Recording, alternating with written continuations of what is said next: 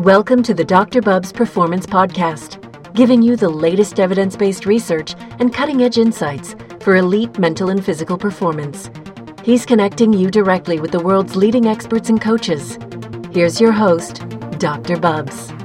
Hey everyone, welcome back to season three of the Dr. Bubbs Performance Nutrition Podcast, where you'll find evidence based insights from world leading experts to take your game to the next level. All right, we're fast approaching the end of the year here, as well as the end of season three.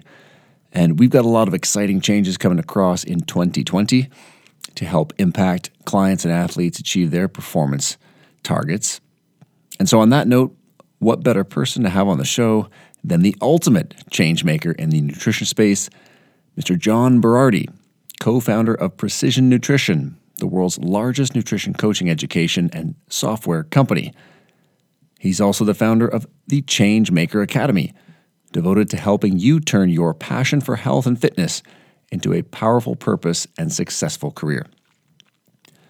John has advised Apple, Equinox, Nike, and Titleist, as well as the San Antonio Spurs, Carolina Panthers, U.S. Open champion Sloane Stephens, and two division UFC champ George St. Pierre. John was also named one of the 20 smartest coaches in the world and 100 most influential people in health and fitness. In this episode, John discusses his story and how his life was dramatically changed by fitness and a key mentor during his youth. John shares those career changing moments when he realized his purpose and how you, with your unique abilities and values, can align that with your purpose to truly achieve something special. John talks a lot about career development, how to level up, as well as his new project, the Changemaker Academy. He shares his thoughts on the importance of being honest with yourself about your strengths and your weaknesses. And of course, he himself shares a lot of stories and anecdotes in the book, so definitely a terrific, terrific resource uh, overall, and of course, heading into the new year. As usual, you can find the links and the podcast summary in the show notes at drbubbs.com forward slash podcast. And if you're interested in more on this topic and the topic of mindset, you can circle back to season two, episode 35 Sports Psychology, Energy Management, and the Champion's Mindset with Dr. Peter Jensen. Or this season, season three, with Coach Roy Rana of the NBA's Sacramento Kings on leadership, building culture, and learning from failure. All right, this episode is sponsored by my new book, Peak The New Science of Athletic Performance That Is Revolutionizing Sports, a number one bestseller on Amazon in Canada, the USA, and the UK. Brian Marshall, strength and development coach of the Vancouver Canucks, says Peak is the new must have reference for everything high performance. It should be a staple resource for anyone in the high performance industry. You can check out all the expert blurbs at athleteevolution.org. That's athleteevolution.org. And if you want to share some feedback, please use the hashtag GoPeak on social media Instagram, Facebook, Twitter, and make sure to tag me at Dr. Bubbs so I can uh, share in those comments. Awesome, let's do this. Season 3, Episode 39 with John Berardi. JB, thanks so much for taking the time today. Mark, thank you for having me. I appreciate it. And everyone who's about to listen, thank you too. Awesome. Well, listen, I'm really looking forward to diving into something that you've been working on for, for quite a few years now. And, uh, you know, your new book and project, Changemakers. Can you tell listeners a little bit more about what made you decide to write this book? Yeah, so I mean, change, and so just so everyone knows what it's about, Changemaker, the subtitle is Turn Your Passion for Health and Fitness into a powerful purpose and a wildly successful career. And so the reason for this book, the, the genesis, was really, you know, for the longest time, most people who know me know about my work with precision nutrition. So, you know, the science of nutrition initially, getting my PhD in that subject, and then uh, working into sort of behavioral change, change psychology, and bringing uh, the best practices of that into you know fitness and health coaching and so you know having done that for years you know my purpose you know was around this idea of leaving the industry a better place uh, for me having been here. And I, I really unpack that in three ways. One is I'd love for the coaches um, that have been exposed to my work and the work of our company to uh, treat or see their clients totally differently than coaches have had, you know, a, a vision of their clients in the past. Mm-hmm. The second was that they see themselves and their orientation to their work differently. And the third is that through those two things, the entire field will mature. And my premise is the field is very young. You know, like if someone works as a personal trainer, for example, this has only really been a thing for like 40 years. For sure. You know?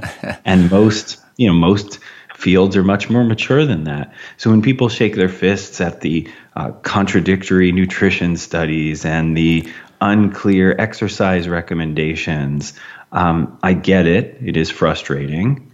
Uh, very much like what you and I were talking about before we started recording, both parents of young children. Uh, parenting toddlers is frustrating at times. Yeah, that's and, the norm.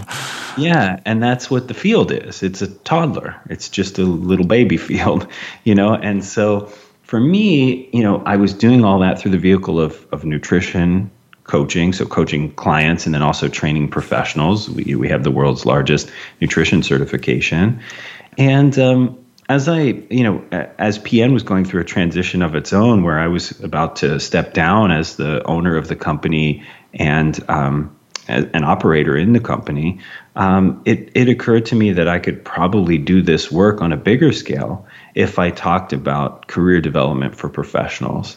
And you know, for those who know, you know, Precision Nutrition became a very big and influential company, and um, and I, I started out as a personal trainer myself. And so, this career path I've been through over the last 30 years, I, th- I think I've learned a ton. And a lot of people are always asking sure. me, like, hey, you know, how, did, how did you do this? How can I go about doing this? And I felt like this would just be the perfect time as my work at PN was winding down to capture everything I've learned over the last 30 years and hand it back to the industry, an industry that's been so good to me, uh, saved my life when I started in it, and changed my life as I went forward, and allowed me to change other lives, you know, throughout the course of it. So it just felt like the perfect thing to do to capture all these lessons, to share all these stories, and then to give people an actual blueprint for how they can do this kind of thing themselves. And this kind of thing doesn't necessarily mean grow a big company. It just means make a difference, you know, and and be compensated and create a career around that. Because you and I both know, um, for all the people who start out in the field, super passionate about helping others, super passionate about making change in the world through fitness and nutrition and sleep and stress management and all the things we know are so super important. Very few of them make a career out of it. Um, and so for me, I, I, think that's a shame, and I think there ought to be a curriculum. So that was sort of the genesis of the book. You know, how can I hand that off to people and say, take these steps? And oh, by the way, this isn't just a proprietary system or something. Mm-hmm. This is what I exactly did. And um, here's the stories of how it worked out. You, you definitely share a lot of great personal stories, and you know I think, uh, and people obviously have huge impacts in lives, and we often don't see that when it's happening. It's only on looking back. And you know, at the start mm-hmm. of the book, mm-hmm. you talk about you know someone who took an interest in you when you were just a young kid, getting into nutrition, getting into exercise, not sure where you were headed. Can you share a little bit of that story with listeners? Yeah, completely. I mean, this is sort of the most impactful mentorship I've had in my entire life. Um, and most important, uh, I was definitely a bad high school student. I was getting in a lot of trouble. I was skipping a lot of school. I was doing a lot of drugs and drinking a lot underage. I had been arrested three times by the time I was 17, so I wasn't on a good path. And uh, there was one night in particular, which was really like the capstone of, of this experience, which was, you know, I was out with with some friends, uh, drinking and driving. Go ahead, judge me. You know, deserve it. And we we got into a, a crash, and uh, I, uh, it was it was like a movie type scene. You know, where um, you know we're driving down the road, the driver was goofing off and like swerving the car, and we ended up hitting a curb. And I knew this area pretty well, and we started doing 360s across the road as we lost control of the vehicle. And I knew that where we were headed was just a heavily wooded area. And that I, so in my mind, I was sure we were going to die. And, um, And so the car shot off the embankment, and I was like, "This Wow. is it." And I, I saw the scene, like like you again in the movies. Um, I, I saw scenes from my life in these few seconds, right? Like I saw my brother and I playing when we were kids. I saw pivotal moments in my life, and the very last scene I saw was uh, myself being lowered into the ground, um, and my parents just sort of standing, looking down, grieving and ashamed. Wow. And I remember like that was that was what I interpreted. Like here are these people experiencing the loss of their child, and they're so super sad, obviously, but also ashamed at the who I who I'd become, you know. And so, spoiler alert: we didn't die. That day. we uh, miraculously uh, the car landed between two trees. It knocked the side view mirrors off, scraped up the sides. We had to climb out, you know, of the windows to get out, but no one was hurt. And for me, that was the wake up call. You know, like, hey, do something different with your life, man. you know, and uh, and the interesting part is, you know, like you could leave that story and be like, and then I, you know, straightened myself up and went to school and day, turned yeah. it around.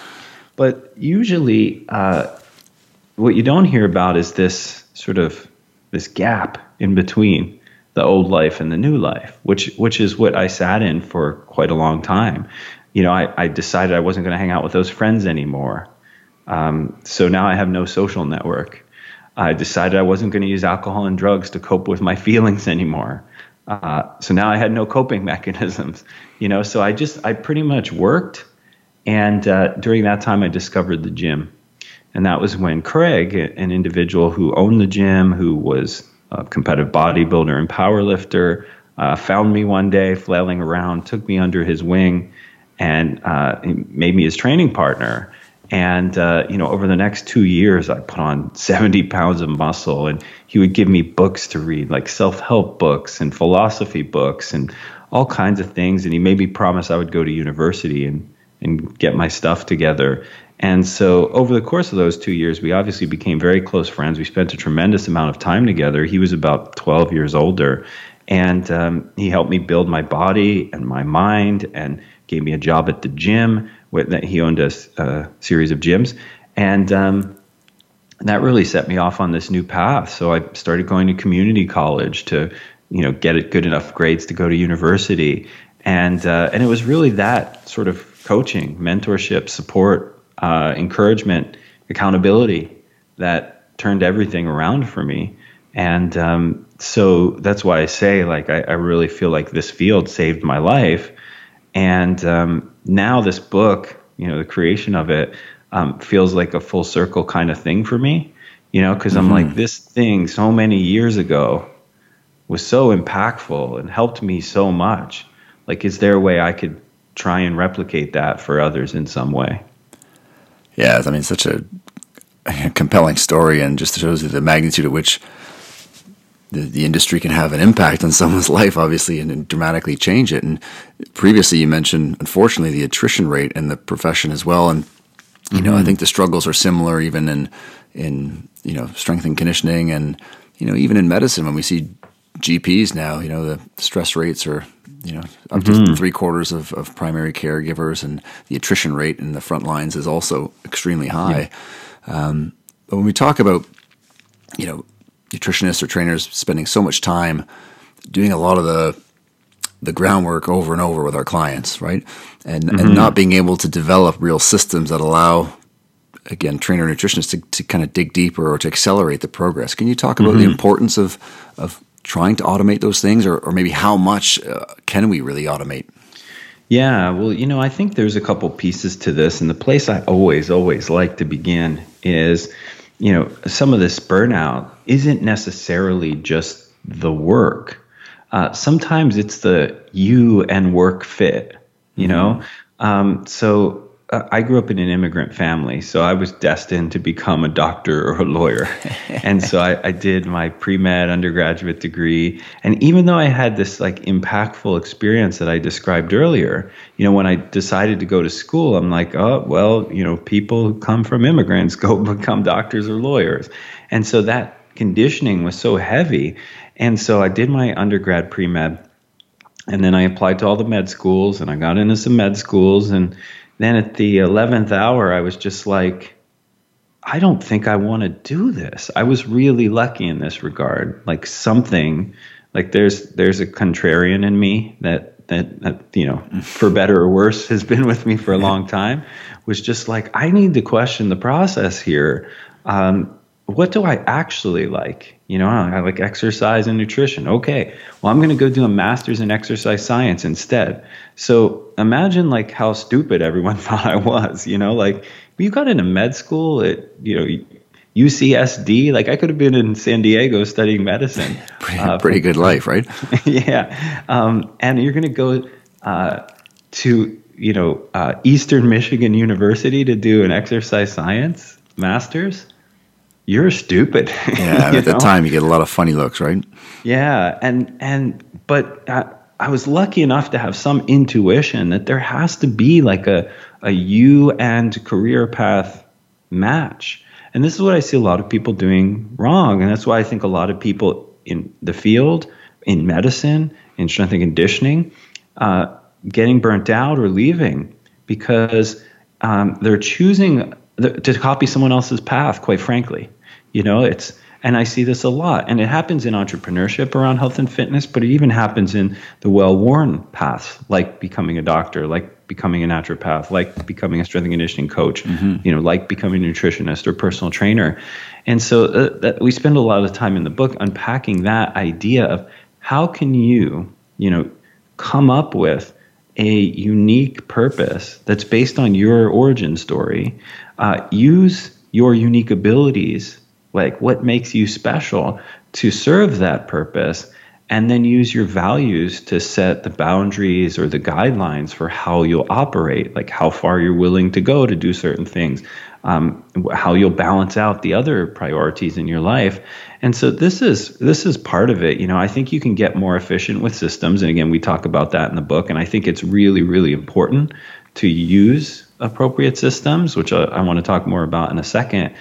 But no amount of systeming is going to fix a bad match. Yeah, if you're living someone else's life. You know what I mean? Like we need to figure out how to connect you with the life you're supposed to live, which is, you know, in this context, the career path you're supposed to be down.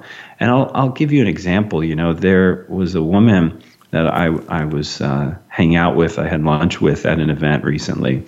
And uh, she was telling me this story. She used to be a special project manager at Microsoft, working often directly with Bill Gates. And she's really, really good at what she does. And um, she ended up, um, you know, getting pregnant, having her first child. Uh, after you know, she had her son, was like, oh man, uh, reorientation of priorities, right? Like for sure, life changing moment. Yeah. I'm really good at what I do, but wow, I, I mean, I, I, work a lot. I don't get a lot of time for self care. And if I keep this up, I won't even have much family time. So she ended up signing up for Precision Nutrition's coaching program. She lost a bunch of weight, really oriented differently to exercise, nutrition, sleep, and stress management. And then um, decided to leave Microsoft. And so now, the, obviously, someone doesn't get to that level of in their career without being a total ass kicker, right? So she's For like, sure. You know, putting this mindset towards what she wants to do next and she decides she wanted to be a coach at precision nutrition. So we have you know our level one and our level two certification. We have our then uh, folks who go through that if they want to eventually have a chance of working with us they do a, a mentorship program an internship program. So there's like a pathway to mm-hmm. doing that right? So she went through the path. She rocked it all and she never ended up getting hired. She applied three times and was just like, "Oh, these people, you know." Yeah, and what's going on here? This is not right. You know?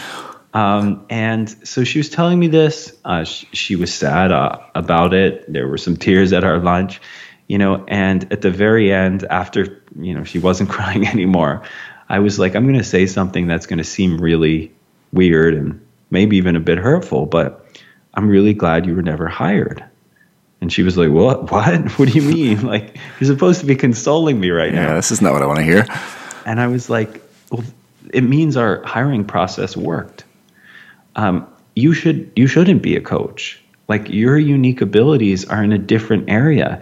People who are butt kicking project managers don't make great coaches because of the unique constellation of skills and experiences that allow you to do one aren't going to make you successful in the other. And this is what successful people have a hard time with sometimes. They're just like, oh, I can do anything, right? Yeah, I can be like, great at every domain, right? Yeah. And, and maybe you can do anything. But wouldn't it be awesome if you were doing the thing that felt easy and you were world class at? And this is the definition of unique abilities it's the thing that you uh, are or can be world class at. And, and so, uh, among those things, uh, the things that you're actually enjoy doing as well. And then third, the thing that can make a difference, uh, you know, if it's professional, it's in in whatever metrics of meaning you're measuring, right? So this is unique abilities. Like imagine if you could spend all your work time doing stuff that you are could be world class at, love and, and could get better at for the rest of your career and never get bored with it or sick of it. And it actually moves the needle in terms of the things that you're measuring. Like that's the dream, right? So I'm like, you as a coach to this person uh, isn't the dream. Like that would be you copying someone else's life. And that is a lower probability effort. What she ended up doing, which is, you know, the sort of hopeful upswing to this story, Nice. is she ended up getting a job working with a health and fitness company as a project manager to the founder, right? So she's doing the work that she is uniquely suited for in a company that shares her values and on her purpose. You know what I mean? Which is to help change lives through exercise, fitness, and nutrition now. So that to me is just a great story um, about this exact concept. Like you need to be headed in the right direction. Then when you're doing that, now we can talk about the the tactics of a successful career. Like for example systems as you brought up. You know and and that uh, you know I'll, I'll speak to that in this regard you know. One thing that we learned at precision nutrition growing what became the world's largest coaching program i mean we've coached over 200000 clients now online. Incredible. um, is that people's presumption about let's call it scale and automation and um, systems is that it makes things less personal, right? So if if I were to say, "Hey, Mark, uh, you know, thanks for let's say you contacted me for coaching," I'd be like, "Hey, Mark, listen, um, we could, we could do one-on-one coaching. That's fine, but in, instead, I'd like to put you in a coaching group that I coach because I think it would actually enhance your experience." And you're like, "Oh, that's cool. How many people are in the group?" And I'm like, "Yeah, 250 guys." right? Your immediate assumption, as would everyone else's, is how could you possibly give me the personal attention and care that I need if you've got 250 other people to Just care gonna get lost in the sea, right? Yeah, exactly. You know, so in other words, we believe that necessarily, um, as the the scale goes up, that quality goes down, right? And so when we started creating our coaching program, the question was this: Could we impact more lives across the world? Um, in a way that scales, because you have to scale if you're going to make a bigger difference, right? In a way where quality actually goes up, right? So when you ask different questions of the world, you get different answers, right? Like if you ask the question, can we scale uh, without quality going down? I think you come up with a different solution then. Can we scale with quality scaling proportionally with it? So you actually get better quality as a client if there's more people in your group. So if we were to create a program that could do that, what would that look like? And that's what became precision nutrition coaching. And the idea was that we could use technology systems, right? And whether that's tech or whether that's you know um, like analog systems, that's individuals or you know um, d- different automations that are analog, um, to do the work that automations do best and free up the human to actually have personal time with their clients. You know what I mean? So in oh, other words, sure. like, you know, if if I'm I, I remember my days as a personal trainer. I always joke about this. I remember I lived in Miami Beach right after undergrad. I spent a year in Miami Beach running a personal training business. And my clients would call me at like all hours of the day and night. I remember one time this guy called me, it was like 11:30 p.m. on a Friday night, and he was like, "JB, I'm at the grocery store. he told me to get like peanut butter, awesome. whatever.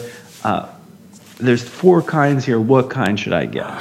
Right? And that's like the perfect automation moment, right? Like, do I need, I don't need to, to personally tell him. yeah, yeah, peanut butter questions a hundred times a week? No, right? That's a machine could do that, or a script that I'd written in advance that I attached to you know the meal suggestions for the week. Um, that can do that work, so that when there's a real troubleshooting situation, I can be present for that. So that's this is my argument in favor of systems. They allow you to automate what a machine can do best, especially nowadays that we have machines all around us that can do things for us. Um, and it allows us then to be available for the human work of connecting, building a real relationship with someone so that they're bought into the process, and then troubleshooting when there are things that the computer or the machine can't troubleshoot. So, that for me is why I think people ought to be thinking about this because this is the number one thing that comes up when I talk about systems. I'm like, hey, uh, you know, write down the most common 100 questions you get in your practice, put them in a Google Sheet and uh, whenever they come up, you just copy and paste it and sign off Perfect. the right name. You know what yeah. I mean? and people are like, "Oh, but that feels so." I'm like, "Wait, but but do you really need to type get the natural peanut butter, the kind with the oil on top, a hundred times this year?" Like that seems like a colossal waste of your training, talent, experience, and frankly, the minutes that you have on the earth. You know, why not just copy and paste that one? And then when someone says, hey, you know, I had a loss in my family. Uh, my fitness is still important. How do how do I navigate that? I'm flying to a funeral on Tuesday. You can be present to help coach that rather than the peanut butter thing. Yeah, when it matters, and that idea of efficiency is so important. And it's interesting how it spans so many different domains. I mean, I saw a recent study showing that, you know, as you mentioned with automation, the ability to diagnose a lot of conditions in medicine is going to be so great that medical schools will be screening for, you know, applic- applicants' abilities to be able to connect with people. You know, that the mm-hmm. bedside manner is going to be the most important thing. And if we think about elite sport, I mean, how many times is it your ability to connect with that athlete that helps to get over the hump versus, you know, just being able to deliver some of that material? So, you know, if we circle back, John, you talked about unique abilities, and mm-hmm. I think oftentimes, you know, we all have our own biases, or we all, you know, you know, can't totally see in the rearview mirror all around us. And so, mm-hmm. how does one start to put their finger on, or take the time even to look at their own unique abilities? And I know you have a lot of exercises in the book, but I think that's something that people we tend to assume our own abilities or unique abilities, yeah. and we don't really take some time to work through and reflect on those things. Yeah, and and we're often just so wrong about what they are to be, be frank. You know what I mean? Yeah. Like, and this is this is true of anything. Like the the meta principle here is you don't know. Like, what do you what do your customers or clients want to buy? You can make something up, but you don't know. What are your unique abilities? Ah, you can try and write it down, but you don't know. You know, hey, I just wrote an article. Is it any good? I think so. Maybe, maybe not. You don't know. You don't know, like anything that any important piece of work that you do in the world that is going to impact others in any way. Uh, you are not the best judge of that alone. You know I mean? It is important to have intuition about the quality of your work and stuff, but you need to loop other people into the process. So the unique abilities thing is the perfect example of that. Um, and and I should I, I want to tell a little bit the story of the genesis of this work because um, the way that I came to finding the unique ability, ability process and then using it is, you know, we were several years into the growth of precision nutrition, um, and I stopped having fun. I loved my work previously, you know, essentially the work that I am uniquely suited to do um, and like the best is basically sort of research. Mm-hmm. Um, writing, so communication. It's it's communication as a bucket, but I, I, love writing. I love communicating what I'm learning in the research and translating it into something people can use. Uh, and then the last thing is I love marketing because it's kind of the the best mix there is out there of research and stories. Right, marketing is Definitely. writing and storytelling, and if you do it right, you're going to use a lot of data. And so I, I was director of marketing, director of research, and director of content at PN and so when I do those things, I have a blast. But what was starting to happen was the company was growing, we are hiring more people, and I was doing very little of those things. Instead, I was managing. I was basically doing what like you would consider leadership. I was like the C something O, right? Mm-hmm. And uh, and I was miserable. And and weeks would go by where I wouldn't spend any time on the things I loved. I would be in meetings all the time. I'd be managing new team members, and it was frustrating because at a certain point you realize like oh the the big leverage like the high leverage things I ought to be doing. I'm not doing because I'm managing people doing lower leverage work. Like we hired them to do it's not low importance it's just lower leverage. It doesn't have a chance to make as big of a difference on the growth of the company or the mm-hmm. reach or whatever. And so I'm like okay we hired these folks to do lower leverage work to free me up to do higher leverage work but it's actually the opposite I'm actually just managing them.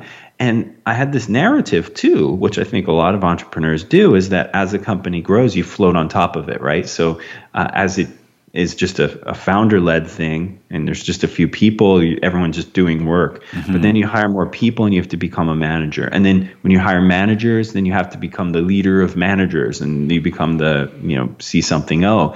And, uh, and I, I was miserable. And I, I have these notebooks all over my house where you know whatever subject i have a work notebook i have a family notebook if i'm doing any experiments i have an experiment notebook and i have the, i still have the notebook from from this day where i just wrote down like i was so sad for so long ways to get out of it you know like how i could get out of this crappy scenario i was in mm-hmm. that made me miserable every day it made me leave work just not, with no energy for my family.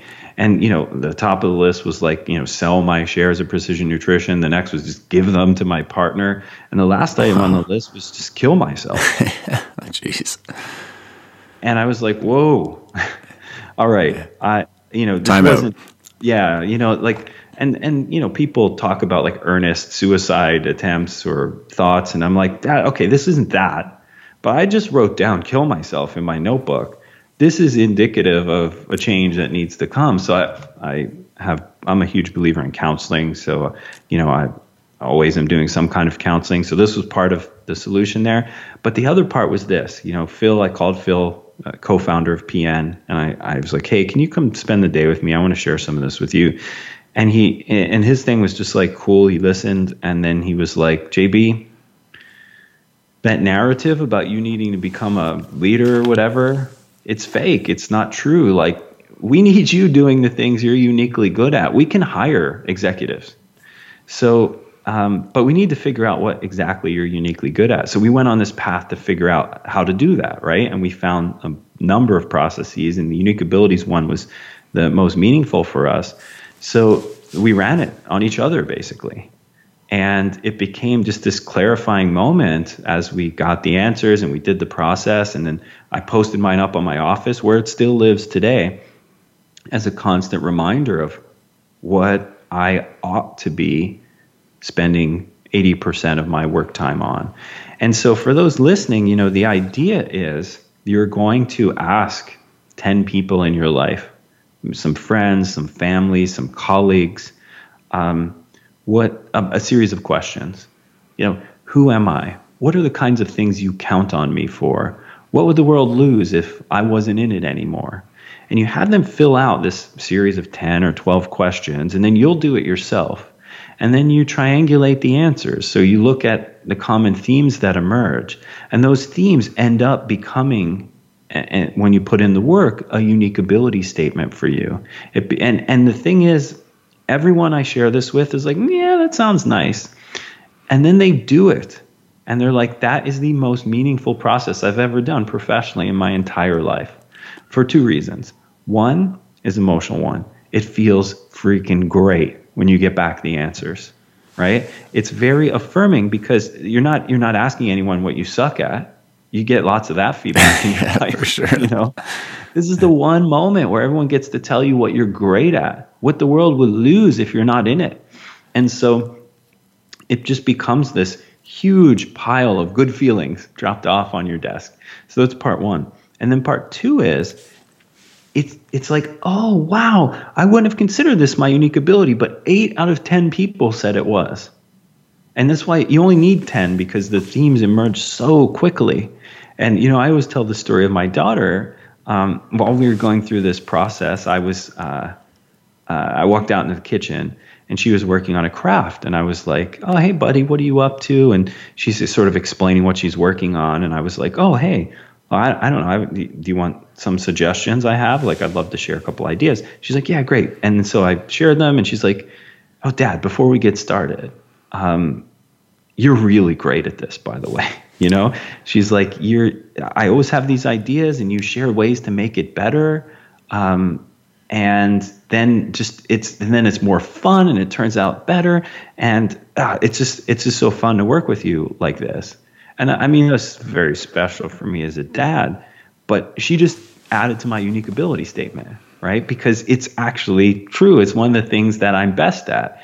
I'm best at sort of, I'm great at sharing a vision of a project, giving it to a team to come up with a draft set of ideas, and then coming back in and finding ways to make it markedly better, like to take it over the finish line best in class. That's what I do. But I would have never wrote that down on my unique ability statement, largely because sometimes people are super annoyed with it. You know what I mean? They're yeah, like, hey, sure. this is a project we've been working on. This is our baby. And I'm like, that's really cool. This is a great draft. this like, is how we're going to change it. exactly. They're like draft. Damn. This is like this is the best. This is this is amazing. Don't you see it? I'm like, no, it's good. It's very good, but it's not great. What? You don't think our work is great? No, no work is great until it goes through this kind of process, right? Mm-hmm. And so, you know, that is just an example of how others, and this in this case, it was my eight year old who uh, can help us find our unique abilities in ways we would have never found them ourselves. So um, again, you know, we have this whole process for it in the book, but you can get started without that. I mean, you can even just Google this idea, and, and you'll find I, I share it on our Changemaker Academy website, so you don't need the book for it. But um, just the idea of going out and seeking these things out so you can get more clarity on what you ought to be doing next in your career. And this doesn't matter if you're at the beginning or at the middle or in the tail end of it. You can still always find better alignment with who you uniquely are. And I, I always like to tell the story. I was we were in Arizona last year, and I was in the bread aisle, and I saw this bread that jumped out at me and it was this guy like Dave, and Dave is muscular, um, and he's playing the guitar uh, on the bread, you know, like, and it's like high protein, low carb, like healthy bread, right? Quote unquote healthy bread. Yeah. And so uh, I don't know Dave, but I'm just imagining the story of him being the embodiment of everything I'm talking about here, right? So imagine there's this guy, Dave, and he loves rock and roll, and he plays the guitar, and he loves to work out, and he has big muscles, and he's known for that. And he also loves food and cooking and baking and all that kind of stuff. And that's a weird combination of things, right? And so culminating in him like, playing guitar yeah, on the bread. Instead of being like, I ignore two thirds of myself and I go do this for work, Dave's like, screw it. I'm making Dave's high protein rock and roll muscle bread. That's and it's, awesome. it's it's in all the stores in the states. And uh, you know, I, I, I bought it. I tried it. It was good. wasn't my favorite bread, you know, but nevertheless, I love the idea of people finding these little things in themselves that are unique and special and different and using them rather than ignoring them when they go to work on Monday. And so in my mind, who knows? Like Dave could be a fictitious character for all I know, but um, in my mind, that's what Dave did, and that's what I want to help other people do. Like, let's figure out what you bring special to this thing, and don't copy me. You know, I had I do some consulting, and a, a guy contacted me recently that I know really well, mm-hmm. and he was like, "Hey, I'd love for you to help me build a content engine like Precision Nutrition has." And so PN publishes free articles, and you know we get a few million visitors a month to the site, and people generally regard our content as best in class. You know, articles, infographics, animated videos. For sure. And um, and I was like, I could show you how I built the PN content engine because that was my baby. I, you know, I was editor in chief until last year, where I hired someone in to do that. Um, and I'm like, but you shouldn't do it. And he's like, well, why not? And it's the same as that woman earlier. I'm like, I look around at your company today, and they have a great company. Um, uh, they're doing eight figures annually in sales, so it's no joke. Mm-hmm. And um, and I was like, there's literally no one there who does content like this already. Uh, in other words, it, it's no one's unique ability at your entire company right now. So, to do this, you would need to hire a whole bunch of new people to do this kind of work. Um, what you have to understand is when I was like 18, 19 years old, I was reading Muscle Media magazine, which was print mag. Oh man, I remember. yeah. you know, in the old days when that's how information was disseminated. Yeah. Uh, and I would write like faux articles for Muscle Media in my parent in the bedroom of my parents' house on, with pen and paper um, because that's what I did. You know what I mean? I wrote content before anyone paid me to write content, before I should have been writing content.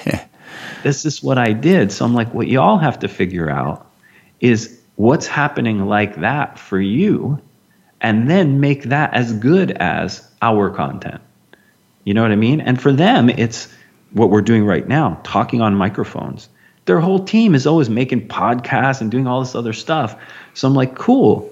How do you become best in class at the thing you're already doing? I, I call it ride the horses in the direction they're already going.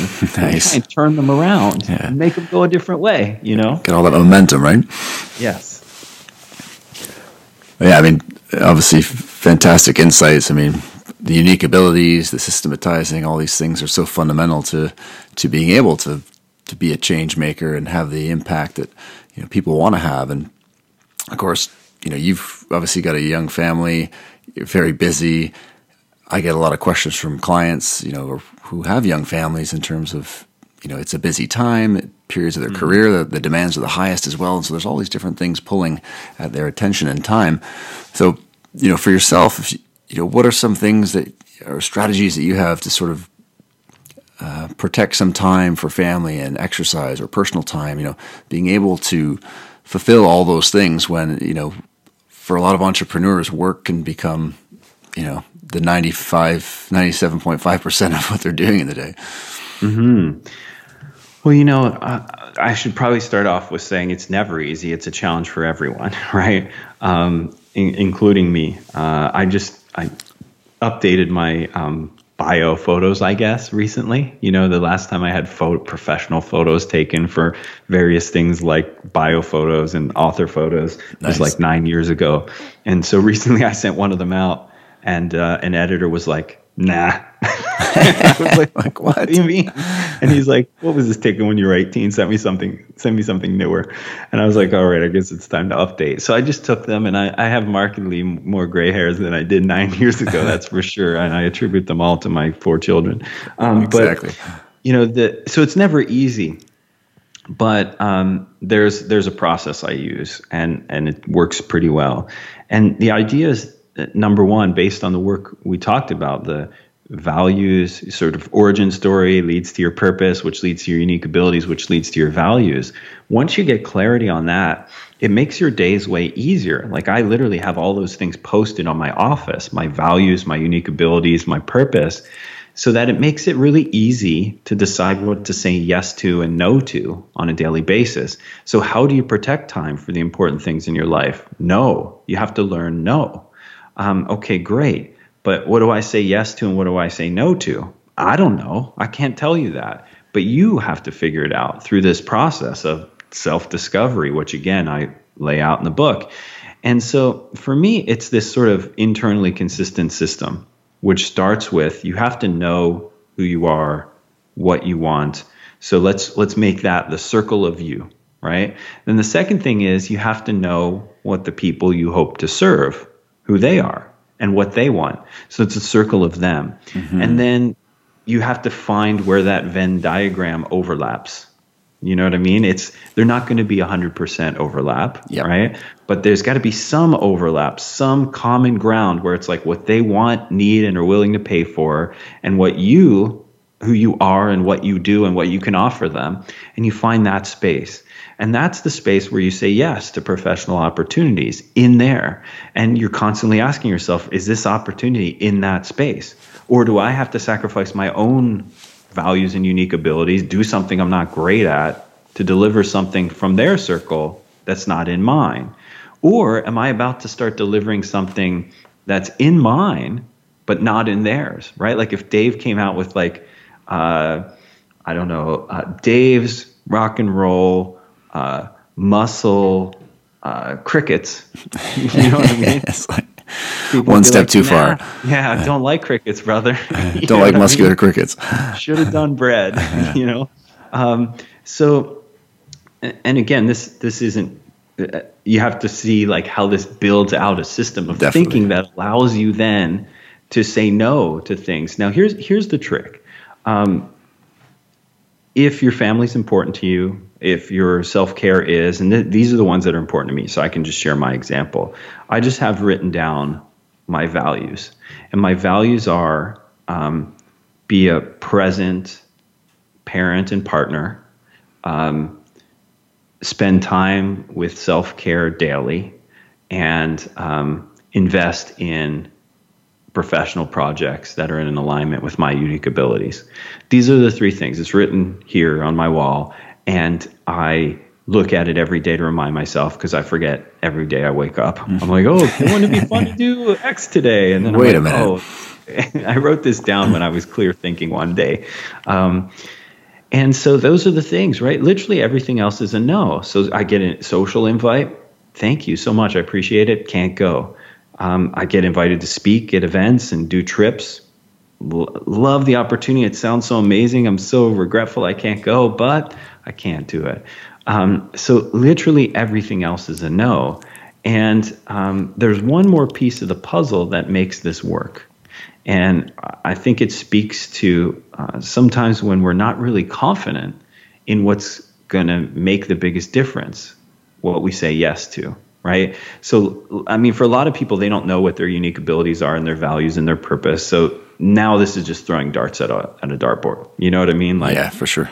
You know, it's hard to prioritize when you don't know which direction you're going, who you are, who the people are that yeah. you're trying to serve. There's a lot of different roads to take. Yeah, good luck. So what's going to happen then is every opportunity that comes in, you're going to just randomly say yes or no to it uh, you'll probably say yes to a lot of the wrong things. You might say no to some of the things that could have been right for you. You'll probably do more things than you ought to do. And then that's going to infringe upon time with family and your self care. And we see it all the time, right? So you see the system is flawed, right? There, there's not a directionality to your decision making that's super clear and it's designed in a moment of clear thinking you know, which isn't every day for yeah. me.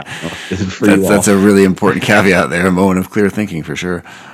And then the other part is uh, you have to, if you're going to say no to a lot of things, the things that you, ha- you say yes to have to be things that matter and will make a difference. So if, if financial is what your goal is, then you have to say yes to the things that will bring the biggest financial benefit. And this is the trick, right? Early in your career, you don't have instincts for that. So your purpose and your unique abilities and everything may like may be in alignment. But when you don't know which things, which yeses will bring you the biggest return for your time investment, you end up saying yes to more things than you ought to, right? It's just yep. you're hedging your bets, right? It's like don't miss um, out on that thing, and so that's right.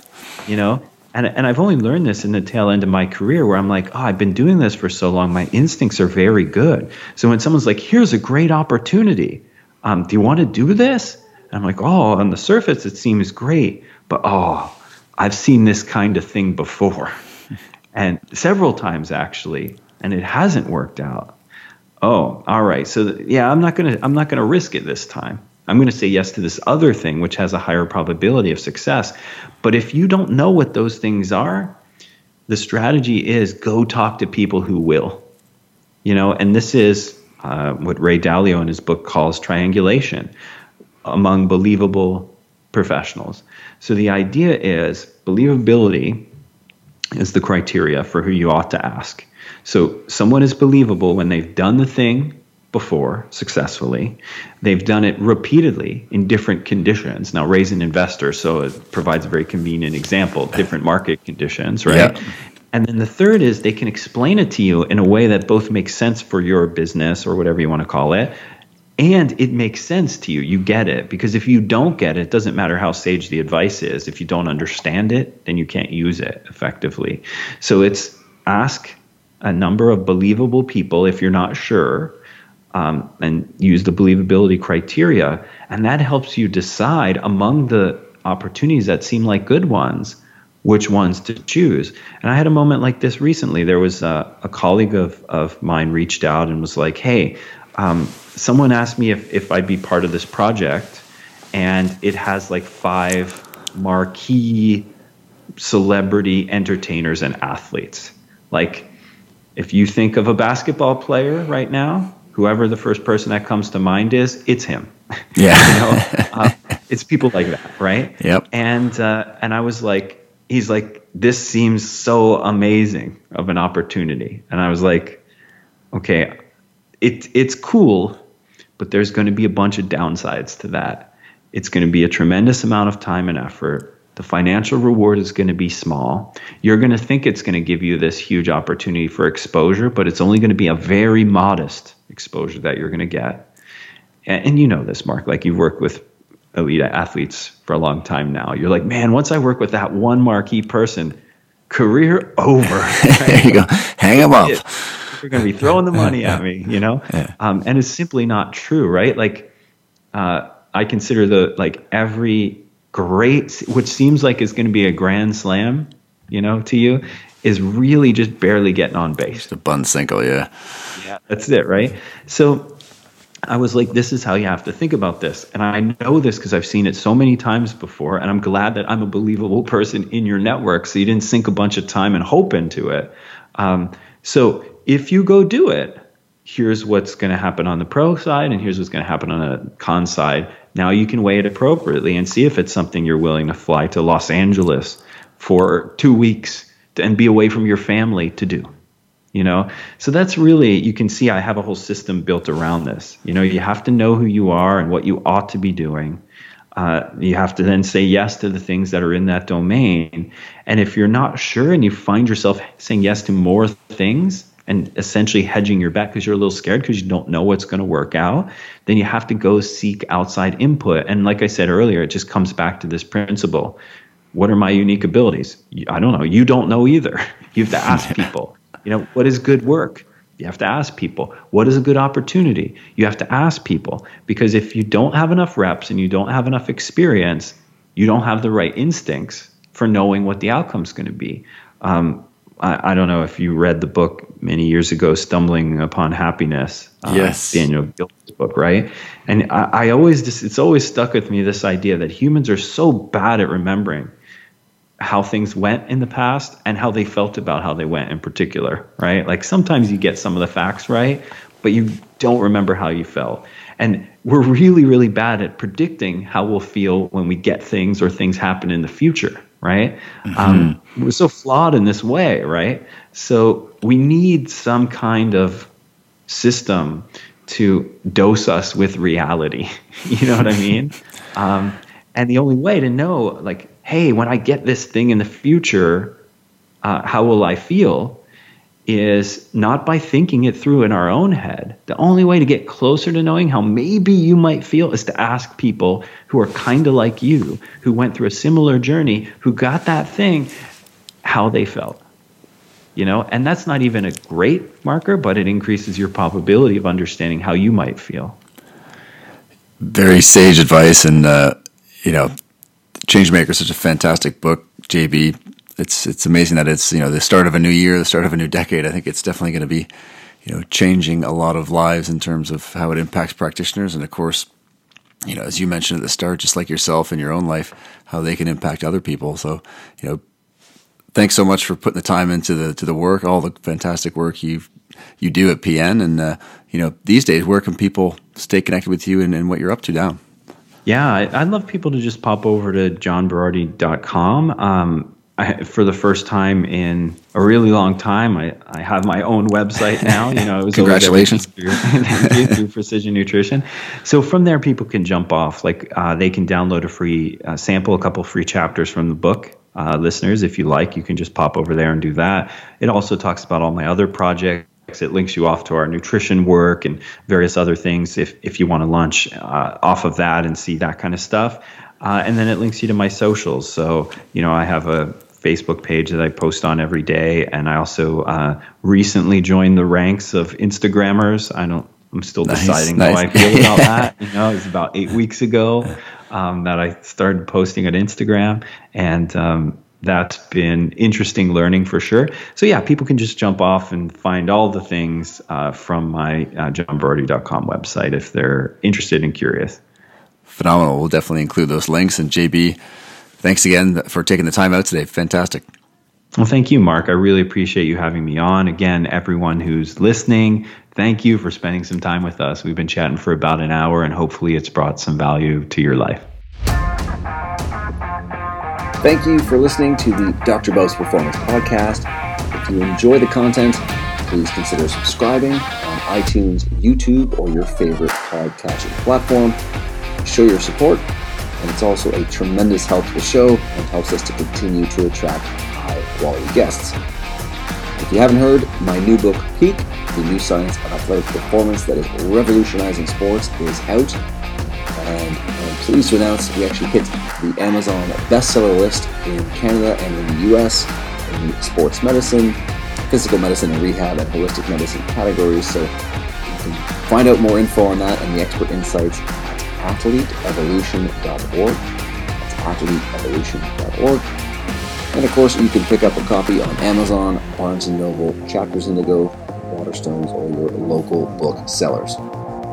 Awesome. If you have any questions or want to leave a comment on today's episode, you can reach out on Facebook, Instagram, or Twitter at Dr. Bubbs.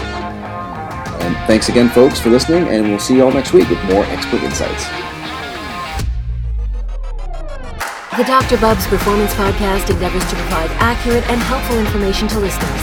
These podcasts cannot take into account individual circumstances and are not intended to be a substitute for health and medical advice from a qualified health professional. You should always seek the advice of a qualified health professional before acting on any of the information provided by any of the Dr. Bubbs Performance podcasts.